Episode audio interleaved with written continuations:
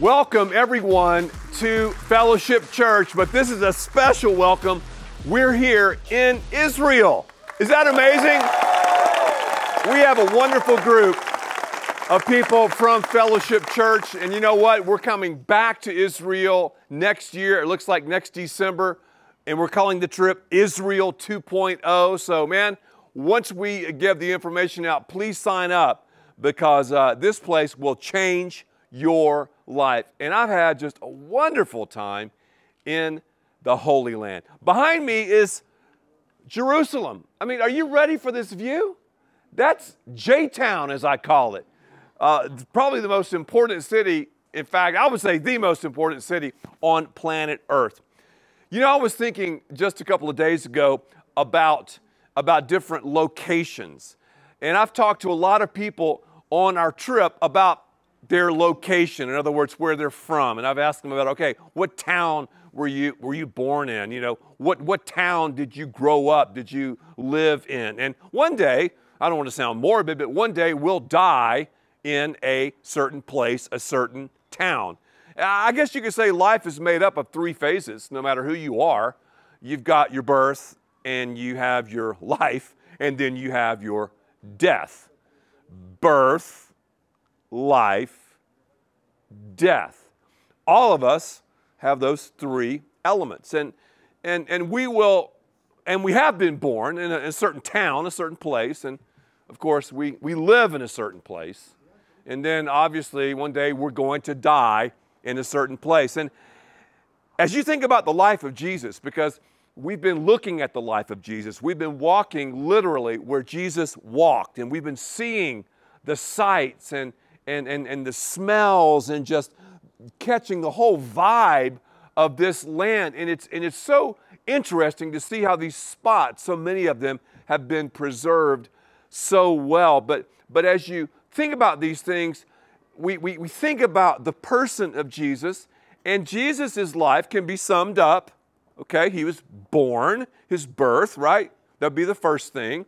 Then you think about his life, his, his experiences, and then his death. Well, you could take those three elements and apply those to three towns. Have you thought about that? So I'm going to call this the towns of Jesus. The towns of Jesus. Touch somebody and say, I didn't know that Jesus had three towns in his life. Well, he does. He does. Now, the first town of Christ's life was the town of Bethlehem. Bethlehem. Now, Bethlehem is basically a 5K from Jerusalem. That's the town where Jesus was born. Bethlehem. We sing, O Little Town of Bethlehem. That, that's one of, one of our favorite carols. We sing it every Christmas Eve. Bethlehem. The name Bethlehem, the town Bethlehem, means house of bread. Isn't that interesting? House of bread. The Bible says this in the book of Micah, Micah chapter 5, verse 2. Now, think about this. Micah, this dude is writing prophecy about Jesus 750 years before he was born. Now, again, that's a long time to get that specific about, okay, the Savior of the world is going to be born in a town called Bethlehem. That's what Micah penned. That would be like someone writing, I don't know, in 1268 that the 44th president of the United States would, would be from the Queens, New York, and have an orange kind of comb over look with his hair, you know. I'm, I'm serious. Now, in 1268, you're like, what? USA? What are you talking about? Comb over, orange hair. You know, the 44th president. Come on, somebody. Well, well, that's what Micah did. Listen to what he said. Micah chapter 5, verse 2, he says, But you, Bethlehem. Bethlehem means house of bread. House of bread. All right. Ephrathah. You know what that means? Fields of fruit. So we got Bethlehem, bread, Ephrathah, fields of fruit. Bethlehem, bread. Ephrathah, wine. Hmm. It's interesting. I, I think you kind of see it. This is, again, written 750 years before Jesus. But, but you, Bethlehem, though you're small among the clans of Judah, out of you will come for me one who will be ruler over Israel, whose origins are from of old, from ancient times. Read here the preexistence of Jesus. Jesus, the second person of the Godhead, coexistent and co eternal with the Father. Bethlehem. I mean, can you believe Bethlehem? Bethlehem. Jesus was born in a crib. A crucial relationship initiated by, spells cribs, the Savior. A crib. He became man. I mean, he put flesh on. Dad always says that God walked down the staircase of heaven with a baby in his arms. He was born in the manger. He was born in Bethlehem. That was, that was his town, right? His town. Place of bread, a place of wine. Oh, little tiny town of Bethlehem. I don't know if you watched some of the election returns recently. You know, that was a, we had a big, a big election cycle, did we not? Did, did you see that? Yeah. That, that, that was interesting. I, I love to watch some of these, uh, these advertisements and, and, and these commercials and, and these pop-up things, you know, on, on, online because invariably, no matter if, you're, if, if, if the candidate is a man, a woman, Democrat, Republican, who cares, they always go for this identification strategy. Have you, have you seen that?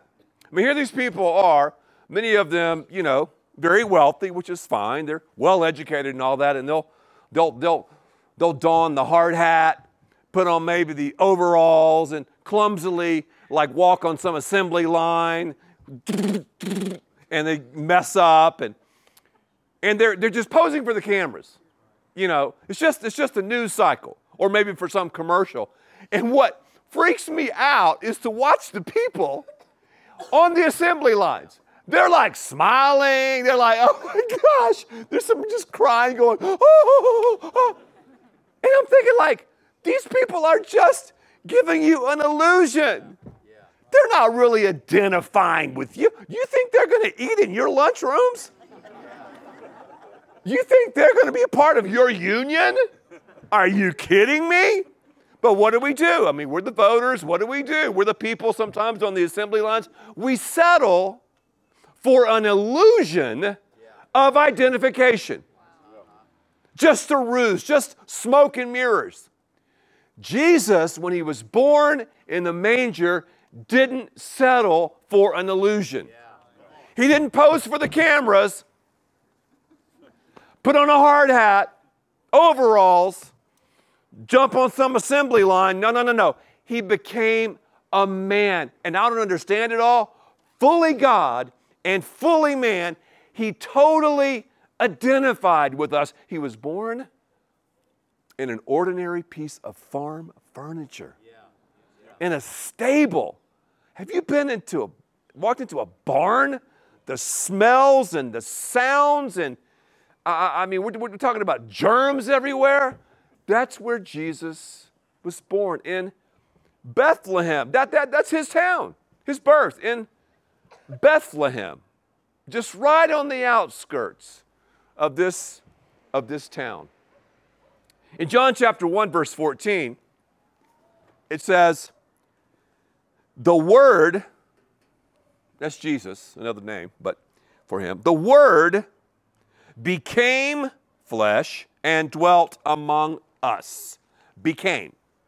Became, became, became, became, became, became. Turn to your neighbor and say, became. Just say that, became. That's huge. Put that in your frontal lobe. Became. Became. He became flesh and dwelt among us. In Bethlehem, he became one of us in his birth. Okay, that's something to remember. Bethlehem, house of bread. Bethlehem, bread and wine. Bethlehem, the tiny town of Bethlehem. That's the first town. The second town in Christ's life, Nazareth. Nazareth. So he became one of us in his birth, and he became one of us in his life. Jesus spent the lion's share of his time in Nazareth. What good comes from Nazareth, man? Nazareth? That's on the wrong side of the tracks, my brother. Nazareth? Are you kidding me? Are you joking me? The Son of God spends most of his time in Nazareth. You know what the name Nazareth means? Separated. It's like, man, Nazareth. Now, some of us are, some, are from some interesting towns, and, and, and sometimes I'll meet people and I go, Where are you from? Oh, well, you've never heard of it. No, seriously, what town? Ah, oh, man, I'm kind of embarrassed to tell you. And then they'll spill out where they were born. I mean, I lived in a town in North Carolina, Erwin, North Carolina. Erwin? And then I spent a lot of time in Canton, North Carolina. You know what Canton, North Carolina is known for? A paper mill. There was so much pollution in the air as a little kid. I would go out in the yard and play. That was, that was back when kids went outside. and I would come back inside, and my mother would tell me there was a black film all over my body because of the pollution. So sometimes, I mean, I know Western North Carolina is beautiful. I'm not hating on Canton. But sometimes people go like, where, where did you grow up? Uh, Erwin, North Carolina, and Canton. Canton, isn't that, that, that smelly place, that stinky place? That place is awful, man, you know? Nazareth. You got to be kidding. Jesus is from Nazareth? Yeah. Oh my goodness, Bethlehem, then Nazareth. Separated. Huh, huh, huh. Well, when he was in Nazareth, as you read the Gospels, Matthew, Mark, Luke, and John, you, you, you see he grew up and you see that he became a carpenter. Now, many times we just skip over that. Think about that. Identification. Jesus was a carpenter. He grew up in a common place with common people. Not the rich and the famous, not the TMZers, not the A-listers. No, no, no. He grew up as a carpenter. What does it mean, a carpenter? Well, most of us, okay, hammer, nails, whatever. Back in the day, man, it meant you completely took the trade up. You were responsible. This is Jesus now. From the foundation work to the finish out. Jesus understands pay disputes. He understands getting rained out. He understands people who act like jerks. Think about that. The Son of God, totally identified with us. He spent most of his time in the marketplace. We don't really think of him that way, do we? That's how much God loves you and he loves me. The Bible says, I'll read it again in John chapter 1, verse 14. The Word, Jesus, became flesh and dwelt among us. Bethlehem, town one, the house of bread. He became one of us in his birth. Nazareth, town number two. Jesus was separated. He lived in a separated place. He lived a righteous life. Uh, again, I think sometimes we think that Jesus was some pale, frail, decaf sipping, skinny jeans wearing white boy. No, no. He was a man's man. I mean, uh, anybody here wear an Apple Watch? I mean, yeah, a lot of people wear Apple Watches. And have you ever seen how, how, how, how, okay, I talked to somebody uh, yesterday who had an Apple Watch. They were telling me how many miles they walked just in, this, in, in, in their day of touring. And they were like, man, I walked 5.2 miles. And I'm thinking, wow, that's impressive. Just in one of the days, we're going to find out many times Jesus would walk like 17 miles, 20, 25 miles, up and down. I mean, this guy was in shape, man. He was a man's man. Town two, Nazareth, totally identified. Town three is behind me. Yeah, town three. You thought I'd never get there. Town three. Yeah, yeah, we're going to talk about it. Town three, J Town, Jerusalem. Jerusalem. That's where Jesus died. So you got the cradle, town one. You have the carpenter. Oh, this will alliterate. Town two. And you've got the cross, town three. Jerusalem. Now, what does Jerusalem mean? It, mean? it means peace. Peace. I just did a message on peace, I don't know, a couple of months ago. I called it gestures. Peace, peace, peace. Jesus was and is about peace. And you've heard it said, and let me say it again we'll never have the peace of God until we have peace with God. Yeah. Jerusalem, Jerusalem. He became one of us in death. That's Jerusalem. Peace. The first day we were here, we went out to the Mount of Olives. You remember that? And when you, when you guys travel with us next year, you'll see. The Mount of Olives, I mean, that's where the real battle took place in the life of Jesus. He said, Lord, I mean, he said, Lord, not, not, not, not my will, but yours be done. That's what he told his father. So, so that was the situation. Then, of course, we know what happened led to his uh, death on the cross, and then, of course, his resurrection. But I couldn't help but think when, when I was speaking and, and talking a little bit uh, on, the, on the Mount of Olives about Jesus, you know, looking over the city of J Town and, and, and weeping for the unrepentant people of Jerusalem and thinking about the destruction in, in, in, in 70 AD and, and, and looking to all of that, I just thought, wow. And so I'm walking back, and someone goes, Hey, Ed, watch the ants.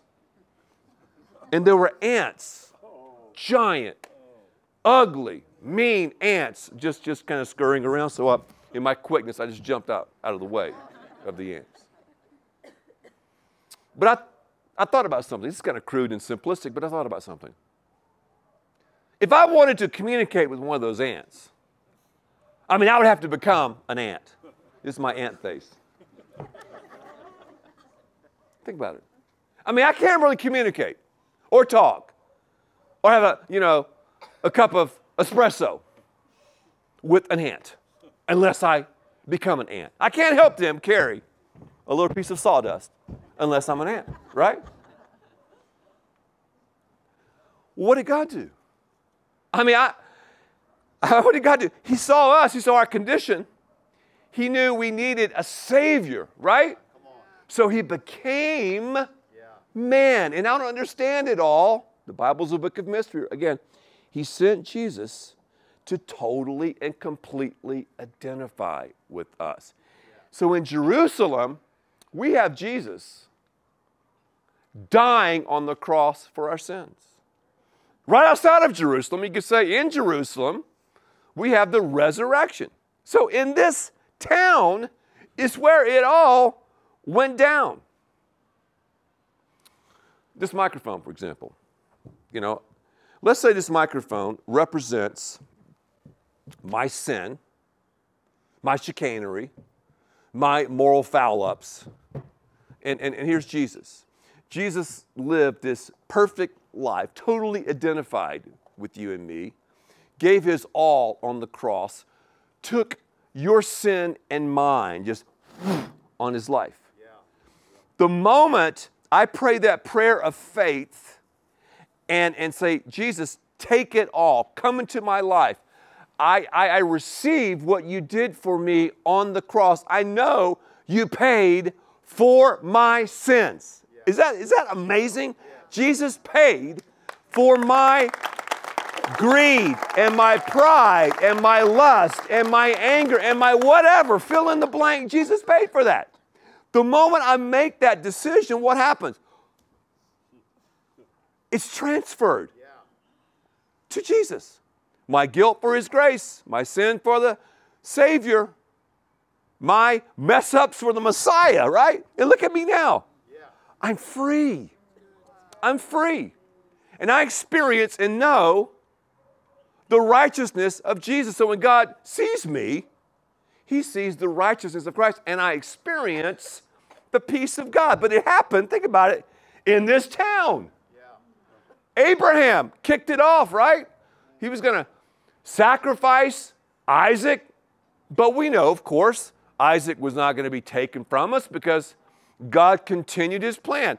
A ram was used to substitute for that whole situation. It happened in this town. I, I think about David. He made this town his capital city, didn't he? I think about Solomon building the temple in this town. I, I think about the kings in this town, the judges in this town, the prophets in this town, in this town, in this town. I think about this town, you know, losing ground and, and being taken captive. Then I think about this town and how people returned. And I think about this town and how Jesus was, was, was here and he lived and he died and he rose again in this town. This is where, when he ascended from this town, the Holy Spirit came down in this town. The church exploded in this town. You've got men and women of God starting churches in this town, in, in this town, and then ultimately in the book of Revelation. John writes that in this town, Jesus will rule and reign forever and ever. So, in this town, so towns matter, don't they? Yeah. Three towns. Man, how many towns do you have in your life? I don't, I don't know. Towns. Bethlehem, Nazareth, and Jerusalem. Towns, towns, towns. In 2 Corinthians, the Apostle Paul writes, uh, chapter 5, verse 21, it says, God made him who had no sin to be sin for us, so that in him we might, oh, there's the word again, become. Somebody help me here. Become, right? Become the righteousness of God. Huh. Jesus paid, let me say it again, for our sins. Yeah. Have you made that decision? Have you said, okay, I received that? Because if you have not made that decision and you clock out of here, you're going to end up in eternity paying on your sins. Does that make sense? Jesus paid for our sins, so the work's been done. We either receive it or not. If we say no to that, we're going to pay on our sin. It's not God's will, God doesn't want that but we're going to pay on our sin forever and ever and ever. And that's, and that's, you know, that's a long, long time. So, three phases birth, life, death. Three towns Bethlehem, Nazareth, and Jerusalem. Three things you have to do if you want to give your life to Christ. And three things I would challenge you to share with others. First of all, admit that you are a sinner in need of a Savior. Number two, believe that Jesus died on the cross for your sins and rose again. And number three, confess that and receive that. And once Christ comes into your life, He'll never leave you, He'll never forsake you. You're going to be free you're going to live forever and ever, and you'll understand what? Your birth, your life, and your death, and your life forever with Him is going to be about.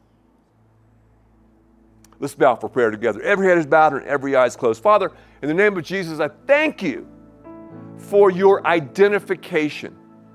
I thank you, God for, for becoming man, for taking care of our greatest need, which was our separation from you, this cosmic chasm caused by our sin. I thank you. I thank you, God, that I prayed the prayer of faith to receive you into my life. And if you've never prayed that prayer, You might be at one of our prison campuses. You might be in Miami. You could be in Dallas. You could be in Frisco. You could be who knows where, uh, Fort Worth, Southlake, Keller, wherever, whatever. If you've never prayed this prayer, just simply say, Jesus, come into my life. I give it all to you. But Ed, I don't have enough faith, my man. You know what? Doubt and faith run on parallel tracks. You have to make the decision. Just to say, Jesus, give me the faith, Jesus, to make this faith decision. And He'll do it. You've tried everything else, try Jesus. But man, you don't realize what I'm into. Hey, you know what? I don't. God does, and He loves you to death. He loves you so much, He sent Jesus die on the cross for your sins. So just simply say, Jesus, I give my all to you. So, Lord, we thank you that we're here for just a short time. We thank you that we'll live forever. But God, may we make every moment count, no matter what town we're in, for you. We ask all these things in Jesus' name.